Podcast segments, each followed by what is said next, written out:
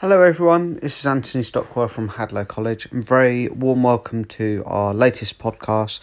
This podcast is related to the practical assessment for the Level two Certificate in Golf Greenkeeping. The practical assessment is worth fifty percent of the final grade. Um, that includes the golf course walk, grass identification, course preparation activity, and um, a variation or a possibility of three other practical tasks. We've got separate podcasts for the golf course walk, the grass identification and course preparation. Um, this podcast here is going to relate to the, the other main practicals that you'll need to do. We'll also go through the timescales of the practical and just give you hints and tips and just strategies for doing really well and maximising the grade that you could possibly get. Okay, so first of all, we're going to go through the timescales for the Endpoint Practical. Just going to give a little bit of background to the activity as well.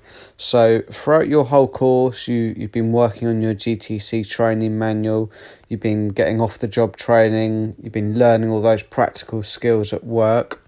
You've also completed your trainee statement, and your manager has written their supporting statement as well. Then you hit what's called the gateway. The gateway is that decision-making point of you want to be entered uh, for the endpoint assessment. The college would then book you in with the awarding organisation, the Sitting Guilds, t- for the endpoint assessment. The knowledge test would be booked first of all, and this is usually taken about a month after you hit the gateway or you reach the gateway.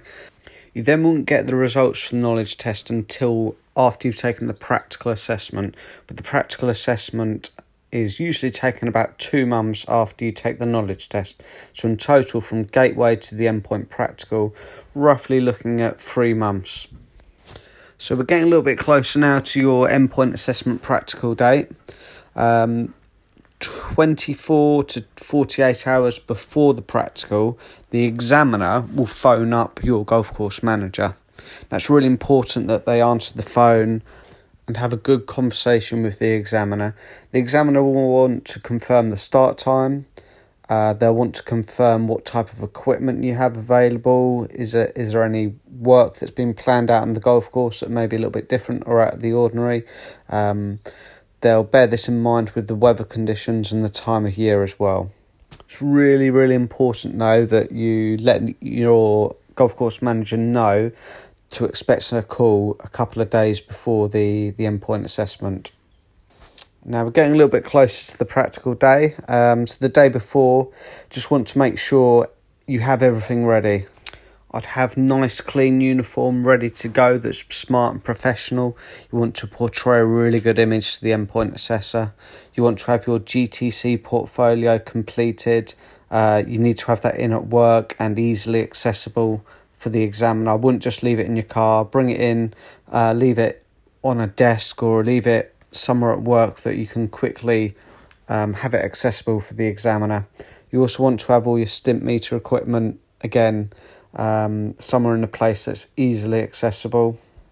The day before, I would also recommend Um, that you have a tractor ready that's already hitched up with an attachment that you're familiar with using. That attachment could be a blower, maybe a verti-drain, um, could be a trailer. Um, as long as you have something hitched up to a tractor, you'll save yourself a little bit of time, um, and also you don't actually have to do that as part of the practical, which I'll go through in a little bit more detail later on. Okay, so it's your endpoint assessment day. You want to get into work nice and early. Um, typically, an endpoint examiner would start any time that you normally start. So they could be starting at six o'clock in the morning with you. Obviously, this could depend on the time of year, but I wouldn't be surprised if it, well, they could start any time between six a.m. and nine a.m. The endpoint assessor is likely to have travelled a long way to get to see you. The very first few things that the examiner will do is just go through the formalities of the assessment. They'll check your driving licence or identification. You can use your passport, but you really need to have that with you. If you don't have your driving licence or identification with you, um, you can't go ahead with the day. Um, I have known examiners to send students home um, that have lived locally to the golf course, pick up their identification, then bring it back, um, which is really important, and you have to have that before you go ahead with the day. Um, you'll start off first assessment golf course walk. This may move on naturally to the grass identification and course preparation. Um, then you'll go on to the other practicals. The other practicals are what we're going to focus on in this podcast. Um, an endpoint assessment can finish any time um, from eleven to around about two or three o'clock in the afternoon. Each endpoint assessment varies in terms of length, but I wouldn't be uh, worried or anything if your your assessment finishes a lot earlier than someone else's. Um, everyone's slightly different. Some examiners tend to be quite quick, and they can combine tasks as well. So there's no need to worry if your assessment is a lot longer or considerably shorter than someone else's. Although I would say is that as part of your day and as part of the agreement with your golf course manager is that whole day needs to be dedicated to your endpoint assessment practical. There are opportunities to have lunch, to have breaks throughout the day. Most students actually find that the day goes really, really quickly, but please take your time throughout the day. Okay, so the next part of this podcast, I'm going to go through a general idea, general principles of how you'd complete the tasks. A lot of what I'm going to be referring to will refer to um, a confidence chart that we've been given to you. I'm going to call that, um, just, just to make it simple for you to follow this, the confidence chart. So I'll be talking about that a lot through, through the next, um, for, throughout the remainder of this podcast.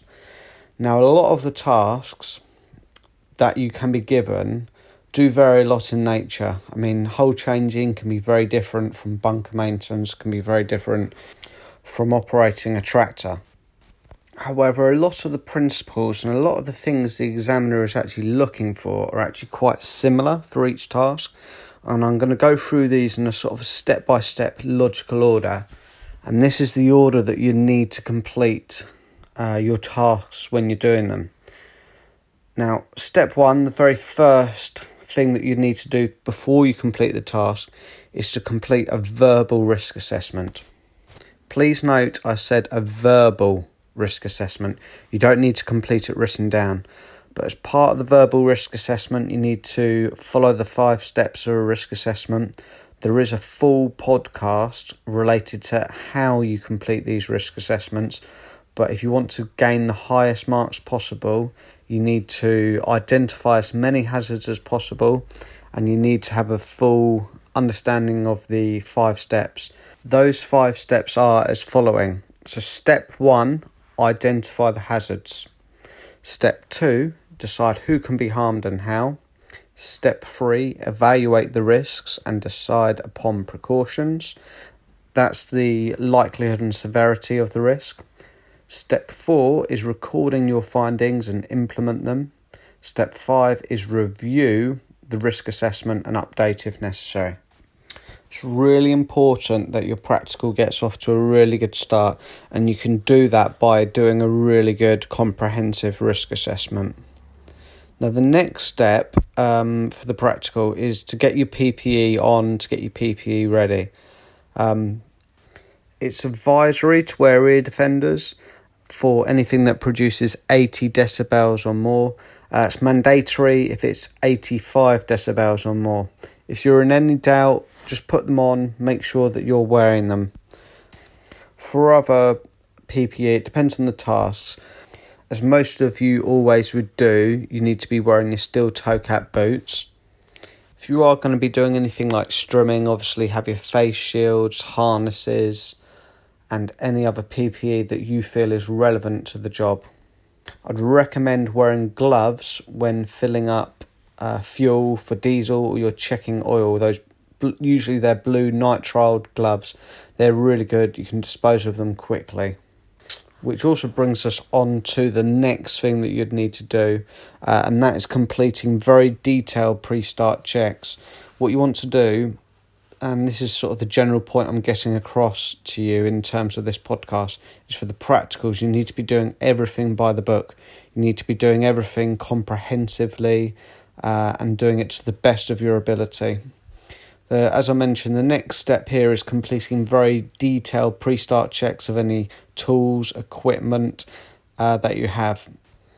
You'd need to do pre-start uh, checks for any equipment that is going to be used. So even if it's something simple like a, a rake that's been used, you check the integrity, make sure that that rake has enough teeth in it, make sure there's no splinters. But also what I'd do if I were you is make it clear and obvious to the examiner you're, that you're doing those pre-start checks. For ride-on equipment, on larger equipment such as rollers, maybe mowers, verticutters, tractors, really need to be doing, taking your time on those pre-start checks, checking everything from the tyres, oil, coolant, checking the fuel level is obviously very important. Uh, making sure, having a look underneath the tractor, uh, making sure there's no leaks. Also checking the battery, making sure that none of the terminals are corroded.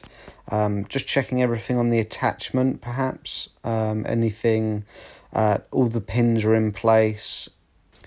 If the vehicle or tractor has any lights on it, making sure that they are working correctly.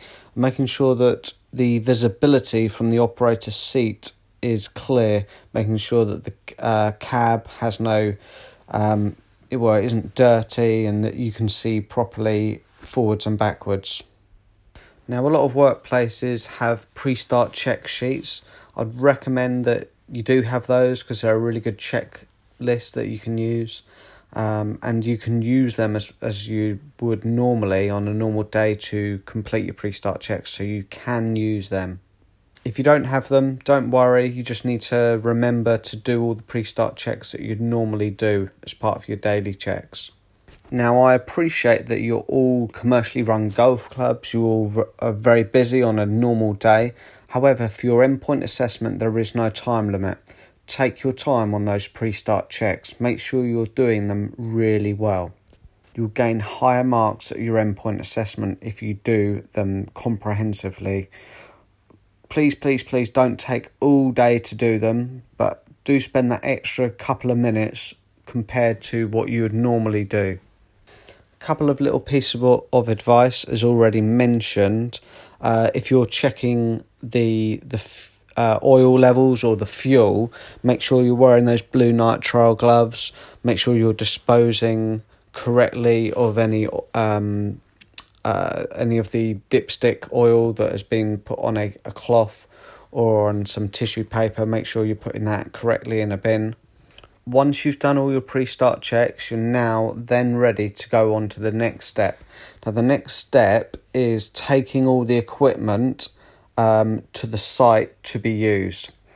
Uh, I'd recommend at this stage for most jobs you'd also want to take with you a blower or a switch um, because of any debris. You don't want to be having to go out to the site, realise you've forgotten something and then have to come all the way back. It's really important to make sure that you take all of your equipment to the site before working.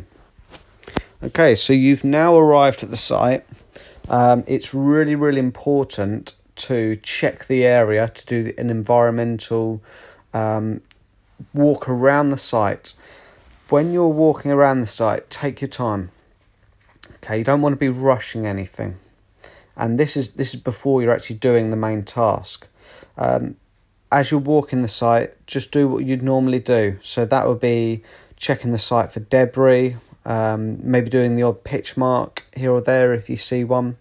Um, as I said, remove any debris, remove the flag stick, remove any tee markers, remove any golf course furniture. Um, you may need to move a bench, you may need to move, move any signage as well, because you don't want to be mowing or verticutting, rolling or, or doing any sort of job. Then have to stop, turn the mower off, remove the sign or remove um, the flag stick or anything. Do all of that beforehand. Make sure that the site is completely free so it is safe to work on.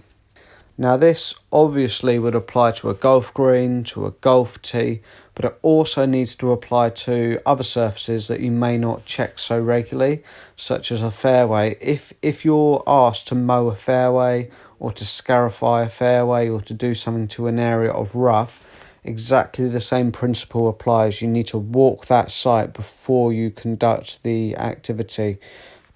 Okay, so you've now deemed that that area is safe to to work on. We actually then get on to our next step. That next step is actually performing the task that you've been asked to do. Finally, you've got there. Okay, now a few hints and tips to look out for here. First and foremost, you must must must wear your seatbelt if it has a rollover bar, rollover protection structure. Um, by law, you must wear a seatbelt. You will fail the assessment if you do not wear a seatbelt. Now exactly the same principle would apply to a driving test, so I totally dismiss anyone who feels sympathetic if you don't wear a seatbelt. By law you must wear a seatbelt. It's there to protect you, it's there to protect um, you working, as it would be if you were to drive a car.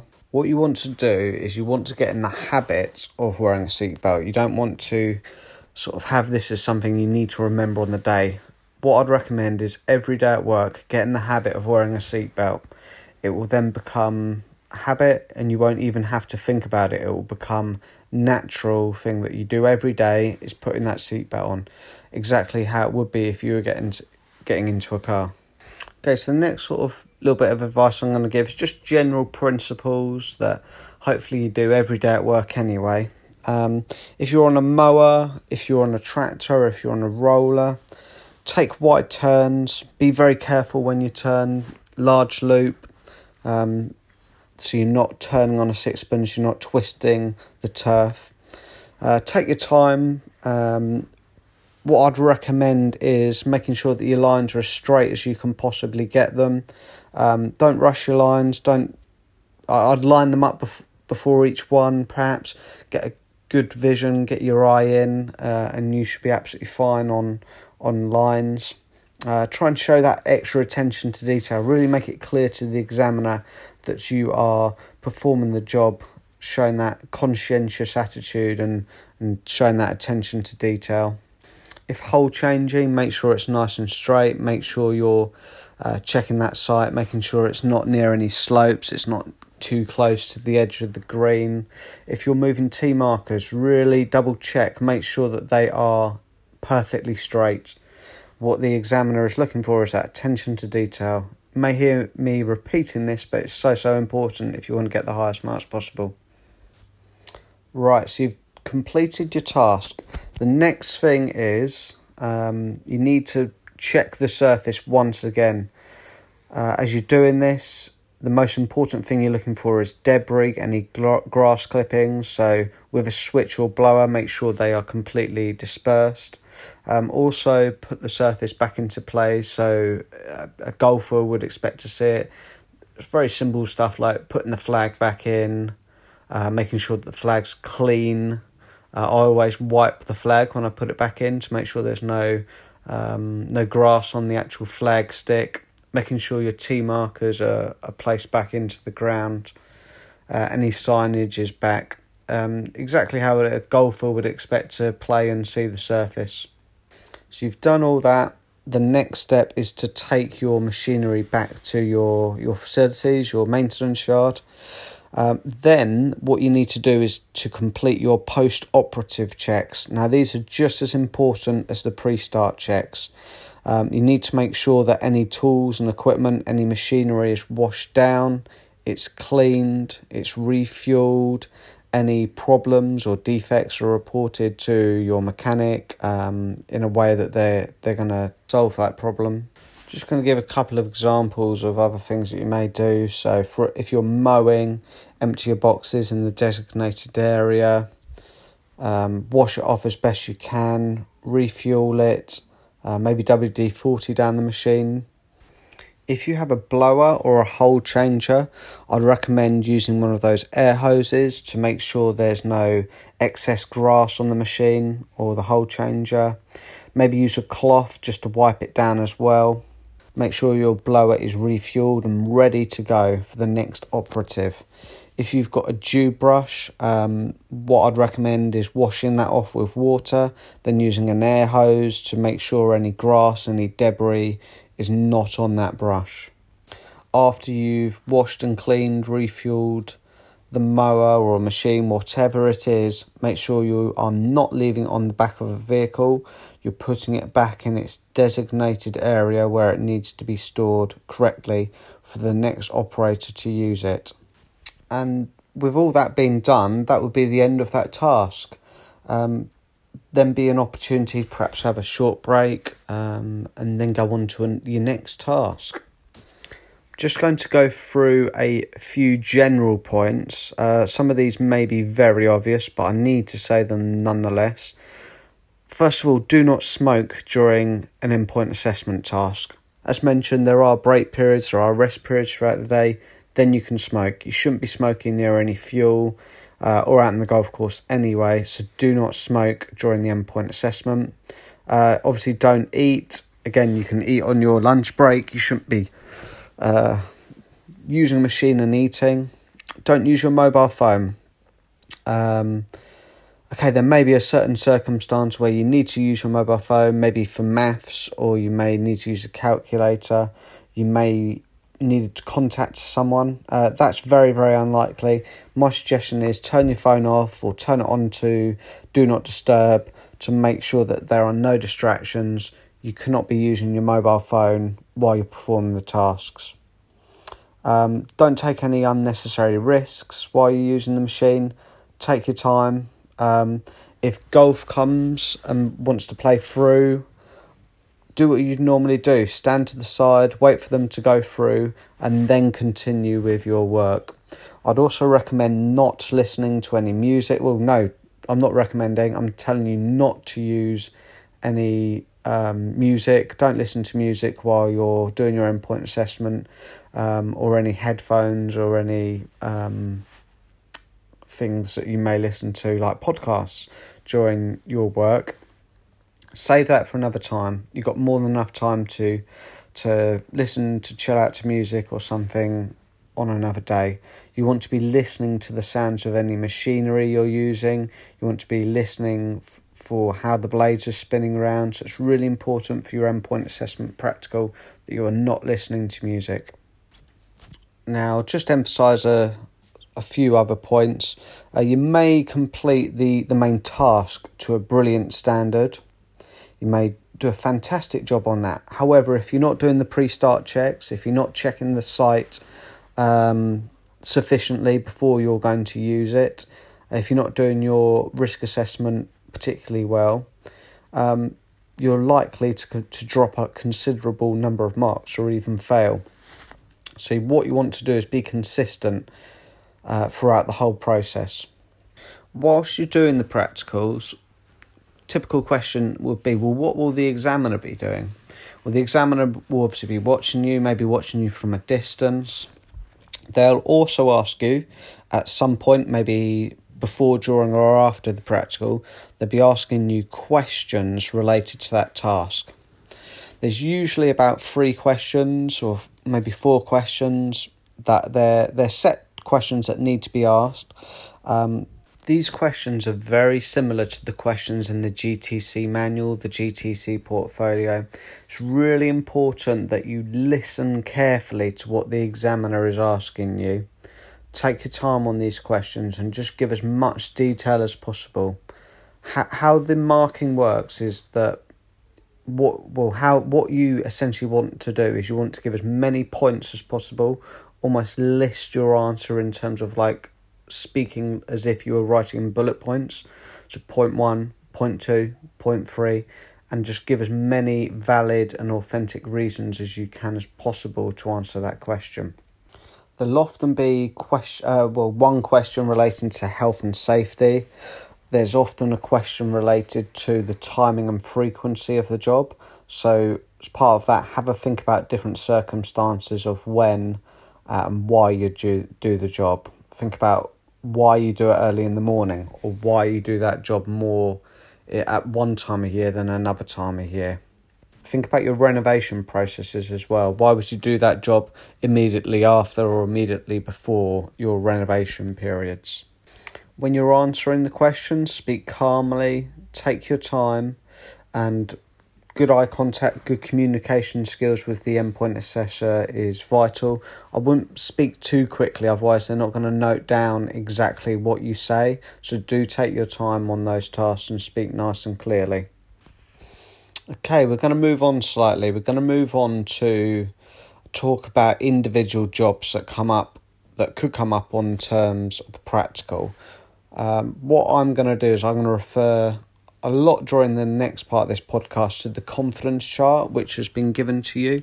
It's really important. Um, can't emphasize it enough how important it is to have a look at that confidence chart to make sure you're familiar with all the jobs on it and that you're fully trained on everything that is required of you.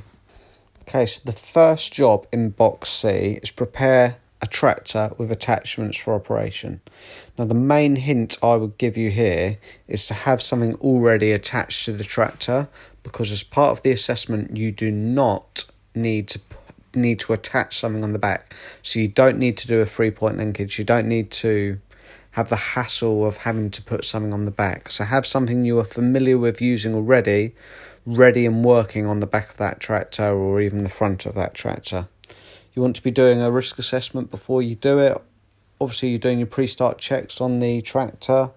Um, the examiner may ask you to do a bit of reversing as well. Um, so you just want to be confident using that tractor. I'd recommend uh, perhaps a smaller tractor. Um, often large, huge tractors can seem a little bit daunting to apprentices. So perhaps use it. Well, just use a tractor that you're familiar with and that you've used at work on a number of occasions. If you haven't had much experience using a tractor, it's really, really important. And this point will be repeated throughout the, the confidence chart and making sure that you're just familiar with, with the job and making sure it, well, if you haven't had the experience at this stage, um, it's really important that you ask your golf course manager, you talk to them and say that as part of your endpoint assessment, you need to be competent and confident using that tractor. So um, make sure you have that discussion with your manager. The next task that could be available is dealing with threats to turf health. These threats could include moss, uh, weeds, pests, diseases, disorders. Um, couple of things that are often done here. Um, For example, molehills. If you've got molehills on your golf course, it'd be a case of removing the molehill, um, removing that soil, and then repairing the area of turf. Um, it could be a pathway or an area of compacted turf or an area of bare soil. Um, it could be a pest such as worm casts and simply um, removing those worm casts through using a switch. Um, if there's a disease or damage to a golf green, it could be a case of um, patching and plugging.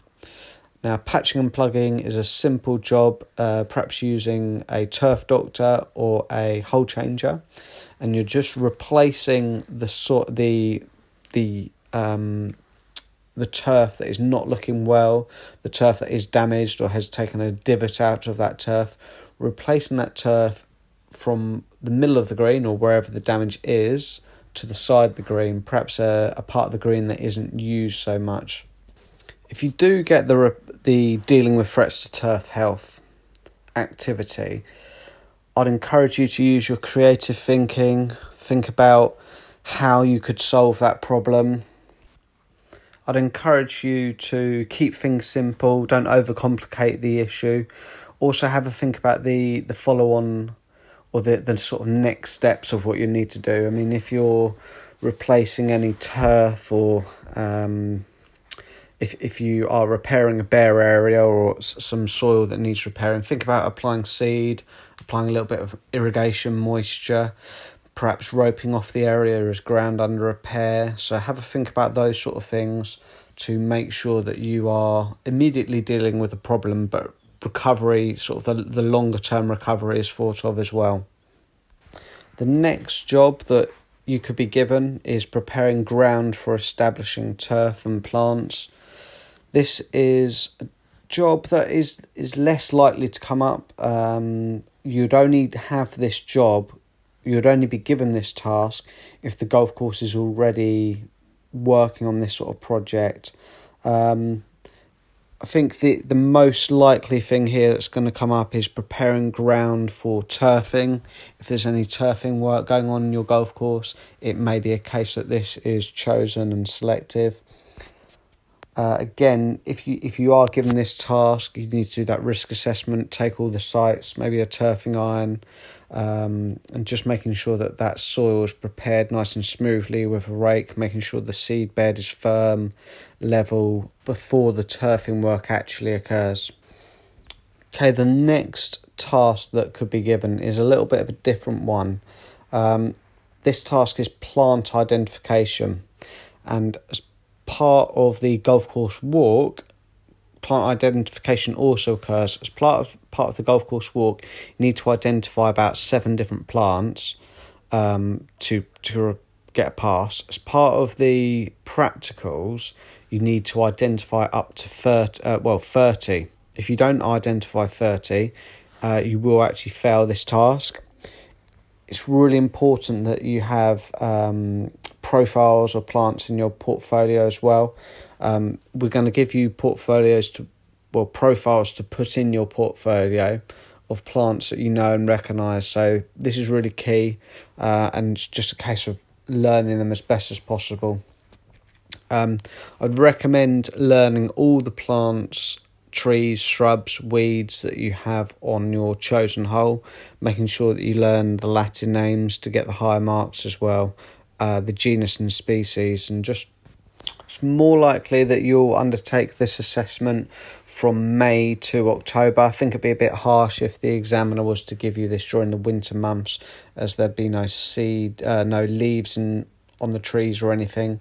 So it's more likely you're going to have this task during the summer months.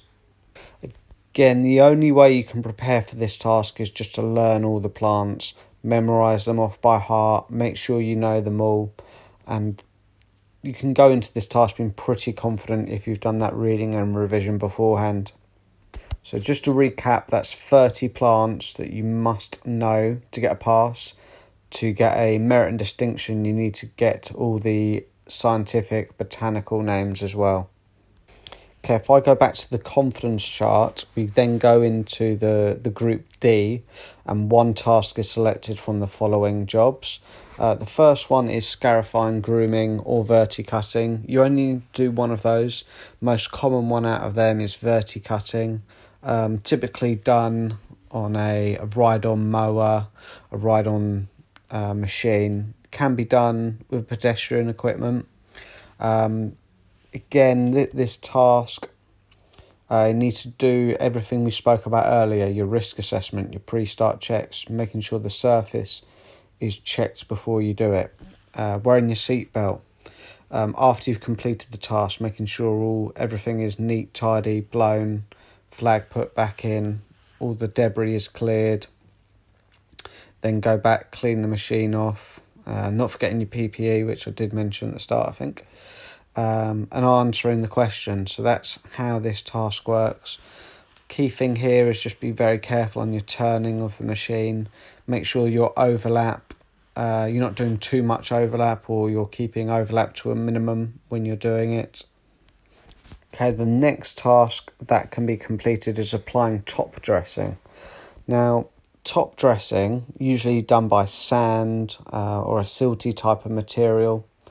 This task does not necessarily have to be applied through a um, through a mechanical, for a driven top dresser. It can be completed through a mechanical or driven top dresser if you'd like to. Um, just a case of filling up that tra- the the hopper, uh, whether it be a Dakota or a top dresser, um, with the sand, um, then going out and applying it. need to be just aware of the, the rates on that machine.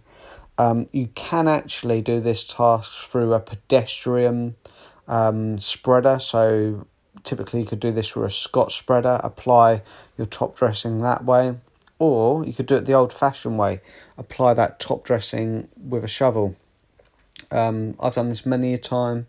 Um, how this is likely to work in practice is that an examiner is, is likely to walk an area with you on your chosen hole, identify an area that may need top dressing, and this could be as simple as a walkway or um, the area from a tee to the, the fairway, an area that is compact, an area that is suffering from wear and tear, particularly in uh, winter perhaps. This that then just a case of uh, putting some sand onto the back of a utility vehicle, getting the uh, vehicle to the site, using the spade to to sort of flick the top dressing material over that site, then using a brush or a lute to work it into the soil surface. You need to have a little chat with your examiner about this, how you're going to do it. The examiner will be keen to get your ideas on how you're going to do it before you do it, and then you go and perform and do the job. I wouldn't worry about this one. Uh, it can be kept quite simple if needs be. The next job that could be done is um, applying a fertiliser or a turf conditioner. Again, I'll keep this job simple. Um, it's less likely to come up than some of the other jobs, um, but you need to be prepared for it nonetheless. Um, just a case of reading the fertiliser bag, put, putting the material into um, usually a pedestrian distributor. A Scotch spreader is usually the, the pedestrian uh, distributor of choice. Go to your area, work out how far apart you'd need to, to do it. And then just a case of walking the site, checking for debris, um, and applying your your fertiliser. This may be a task that you need to ask your manager for extra training on uh, to make sure you're familiar and comfortable with using it. Typically, if you, if you can do this on a teeing area or an area that is out of play, that'd be great. The next task that um, could come up in this category is irrigation of turf. You can use here a manual or automatic means. So that means you can use the pop-ups. You could use those if you'd like to, or you could use a hand watering system with a hose um, to apply your, your irrigation. If you're going to use an automatic system, um, just go about this how you normally would. Apply the water for a reasonable period of time, depending on the weather, depending on the circumstances. If you're going to use your hand watering um, hoses on a green or a tee, that you can still do that. But um, my suggestion would be be very precise on where you put the water. For example, are you going to be watering the wet areas or are you going to be watering the dry areas?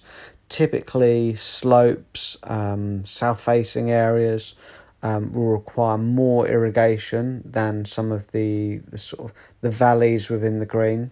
So have a think about exactly where you're going to be applying that water. The next task that could come up in this category is maintaining drainage systems, and you need to carry out a basic maintenance of the, the golf course drainage system. This could be um, things such as inspecting outfalls, inspecting silt traps, um, inspecting open ditches. Um, for the the drainage systems, it could be a case of cleaning or removing turf, removing grass from around uh, drain heads, making sure that they are clear. It could be a case that you need to use, use spades, forks, and the drainage rods to make sure that um, the system is clear and usable. It could be a case of if you have open ditches that you're using strimmers, using equipment to make sure that open drainage is flowing and uh, is being the vegetation is being kept low and being kept down. If you're going to be using rods to Um, in, to go up pipes, if you're going to be using those rods, what you want to be doing is looking for any blockages, trying to clear those blockages from the, the drainage system. Now, the drainage task, you're most likely only going to get this one in winter, or if there's been heavy rainfall on the golf course pr- just before your endpoint assessment. A little bit similar with the, the irrigation one, it's kind of the opposite. You're more likely to do the irrigation one only during hot periods in the summer. You will not be asked to do the irrigation one in the winter time. Now, the next task is mowing an area of turf on the golf course. That could be a ride-on pedestrian, or it could even be a, a trailed mower on the back of a tractor. It's probably one of the simplest tasks that you can be given within this category.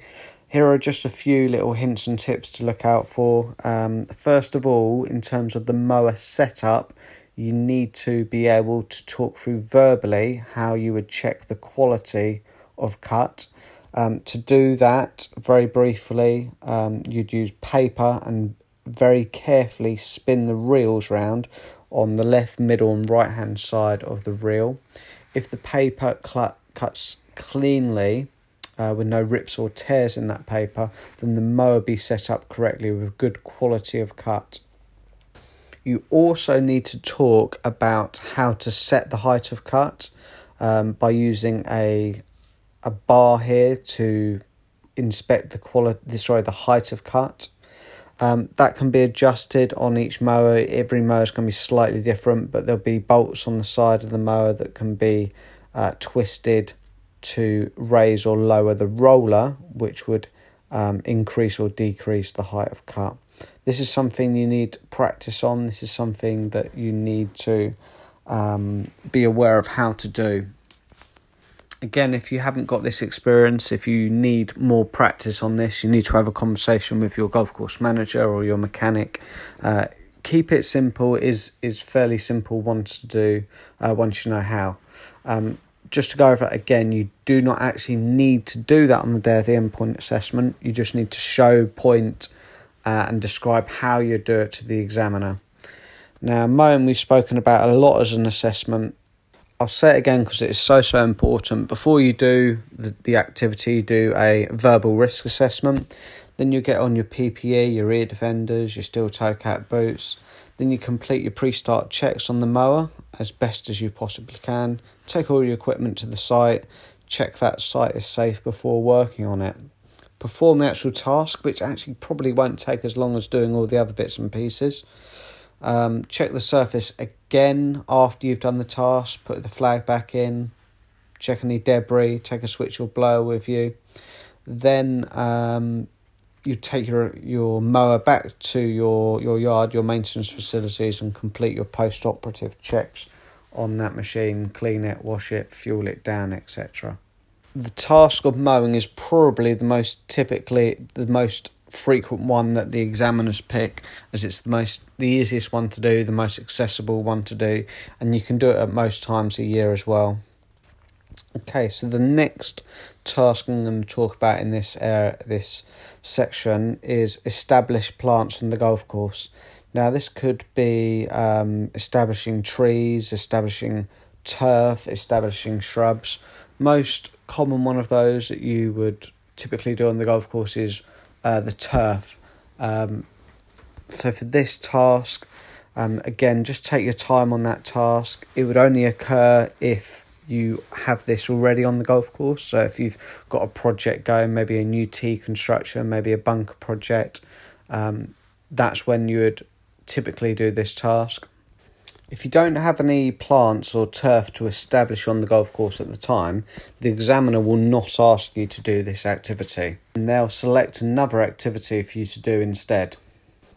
Okay, so the next activity within Task D is renovation and repair of sports turf areas.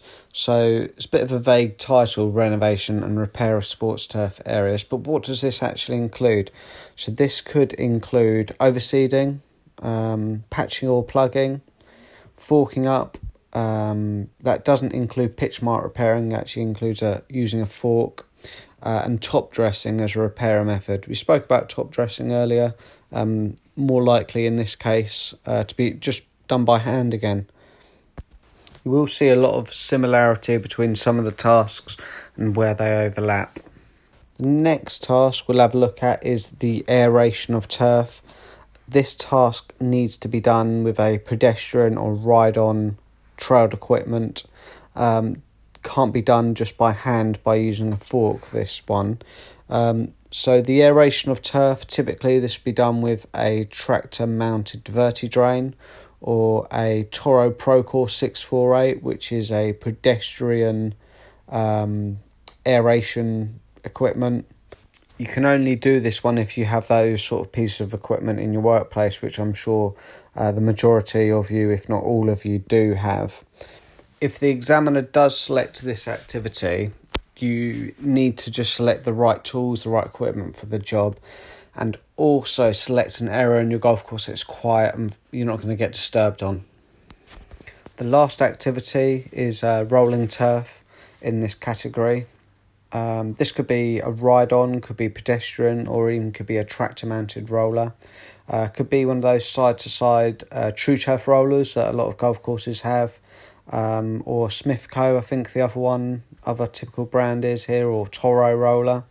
Uh, could be a ride-on vibrating roller as well, so it doesn't really matter what type of roller it is. You just follow the general principles that we've spoken about before, taking time on the job, risk assessment, P P E, checking the site, as, as we've mentioned numerous times throughout this um, podcast. Okay, I'm now going to go on to the, the last group. Um, there's only four tasks within this group, and they're probably fairly simple tasks. Um, the tasks are mowing, uh, sorry, moving tee markers, not mowing them. Uh, so moving tee markers, maintaining and renovating bunkers, um, changing holes on a golf green, and the last one is switching or brushing. Now these tasks are relatively straightforward. However, you just need to show that attention to detail, take your time and answer all the questions as best as possible on these, these tasks. Moving tee markers, go to the area, make sure that they are moved to an area where it's free of divots, free of debris, make sure that they are really, really straight. Uh, I'd use a blower as well to, to remove any debris, to move any, uh, well actually I'll pick up any tee markers, sorry, tee pegs that have fallen onto the floor or broken, uh, making sure that area is clear, safe to use and just looks highly high standards in terms of presentation. For the maintenance and renovation of bunkers, um, what the examiner will expect you to do is to edge the bunker. Now this could be done with um, hand shears or those long handled edge- edging shears. Could be done with a strimmer. If you're going to use a strimmer, just be very careful. Uh, make sure you've got all your P P E on and you're, um, you're ready to go with those. The with the bunker maintenance activity, make sure you blow and remove all the debris that has been uh, created when you've edged the bunker. I'd also recommend taking a bucket with you. That bucket can be used to remove any of the finer bits of grass that you can't actually blow out the bunker. It can be quite frustrating as you're trying to blow out all the debris. You can never get that last little bit, so I'd recommend removing that by hand with a bucket. Also walk around the bunker, take your time to remove every weed from that bunker, every um, stone that you can practically do. Um, so spend a good five or ten minutes doing that. You're only going to be working on one or two bunkers as part of the endpoint assessment. You may have a hundred bunkers on your golf course, but you'll only be expected to work on a couple, if that, for the day of the endpoint assessment. That's why it's so important to take your time, show that attention to detail on the activity. Now, as part of the, the bunker activity, the bunker maintenance activity, you're expected to have a good understanding of sand level depths um, or sand levels, the amount of sand that is in the bunker. Now, by that, what I mean is, um, well, typically a lot of golf courses will go for approximately two inches of sand on the face of the bunker, uh, the steep sides of the bunker. They'll have approximately two inches. Um, whereas in the base of the bunker, they're likely to go for about four inches. Now, it's going to vary from golf course to golf course. Some golf courses may want more, some golf courses may want less. You may want slightly more in a greenside bunker, as a lot of sand is typically removed from that sort of bunker. You may want less in a fairway bunker, as people try and hit the ball out of um, a bunker, at, a fairway bunker at a lower traje- trajectory than a, a greenside bunker where they try and hit underneath the ball. Um, what's really important is that you're able to measure those sand depths. Um, usually you can do this with the the um, sort of the other side of a bunker rate by sort of nestling it in and digging into the sand. Um, there are different methods that you can do it, but it's important that you know how you do it at your workplace and that you're confident doing this. Now, if there is a lot of sand in one part of the bunker and not in the other, be a simple case of you'd need to move the sand from one part of the bunker to the other.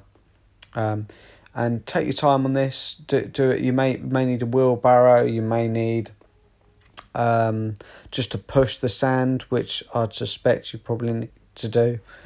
But I think one of the most important things in the maintenance of bunker activities is just to get a very nice smooth bowl, to get a smooth um, surface to the bunker, no lumps or bumps in the bunker, um, that it, the sand is smooth. So if you are going to be moving a lot of sand around, if you're going to be um, doing this job to a really high standard, I'd recommend smooth raking all the sides, smooth raking the base, and then Uh, raking the bunker how you normally would, leaving it to a very high standard, how you expect to see for a competition, for your, your best event of the year.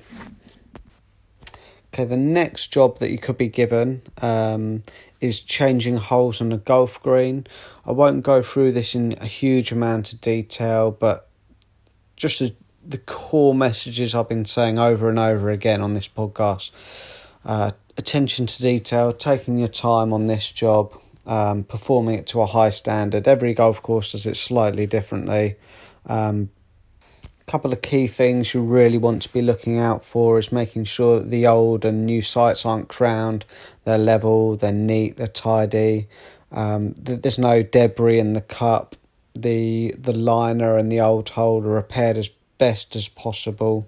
The newly cut hole is to the the the required depth or the rec- correct depth, and the just overall presentation is to a very high standard.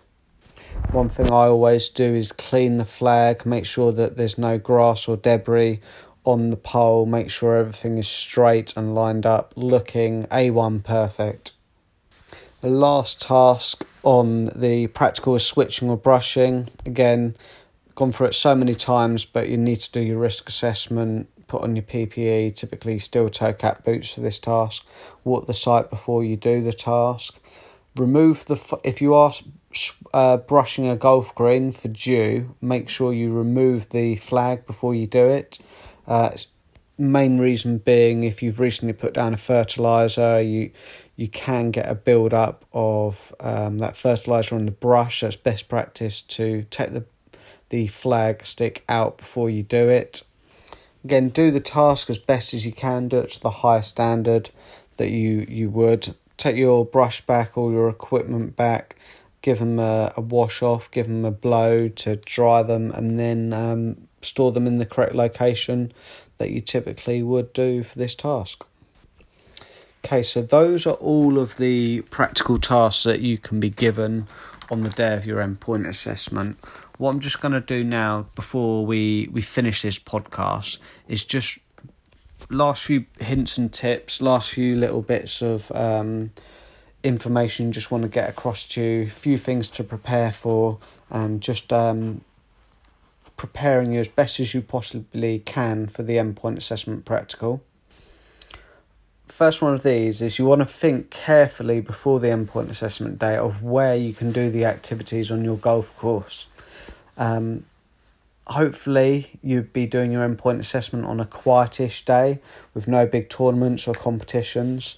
Have you got um, an area on your golf course that is um, perhaps quieter, or an area that can be closed off, perhaps a practice area, or the back of a practice range. It may be that you do some of the work on a hole on um, on, on the back nine where the golf hasn't reached yet.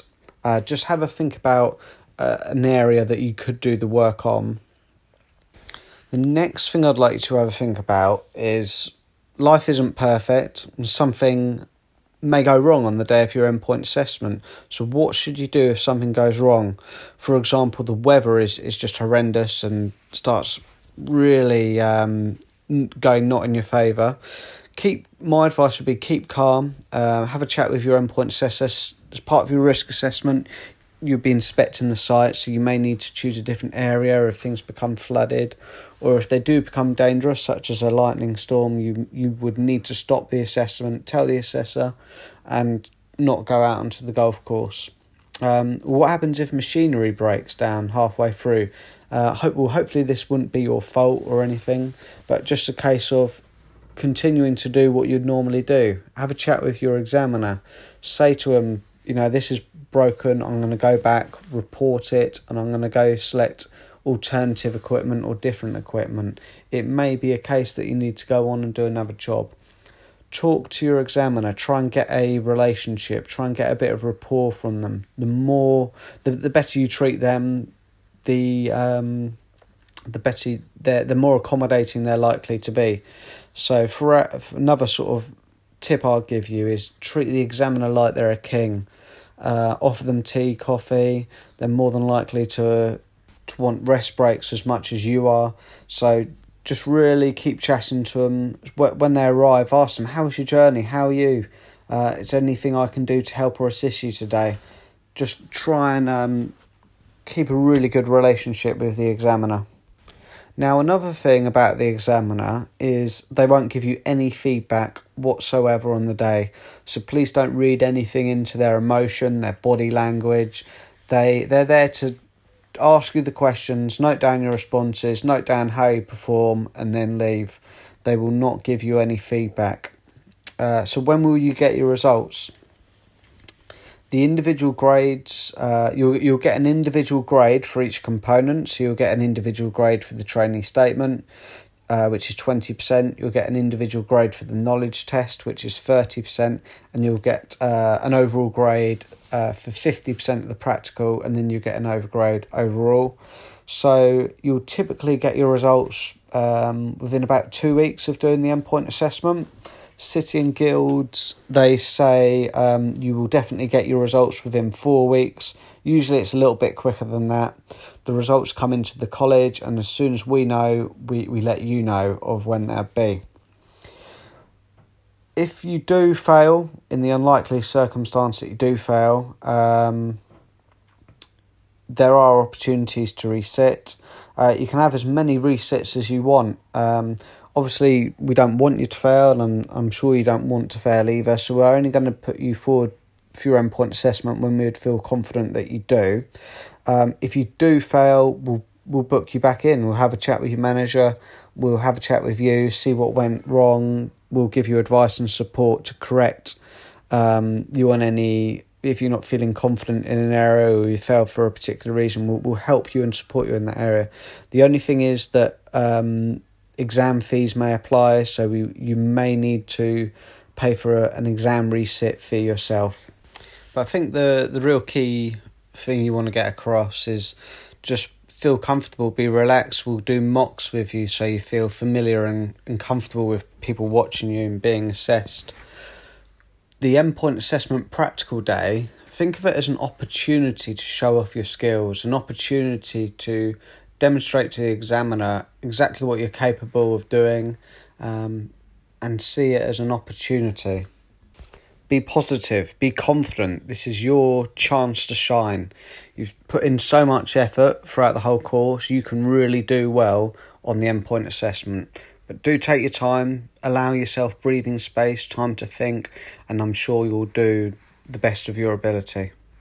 So I'm just going to summarise and wrap this podcast up now. Thank you very much for listening. It's been a pleasure to do this podcast with you.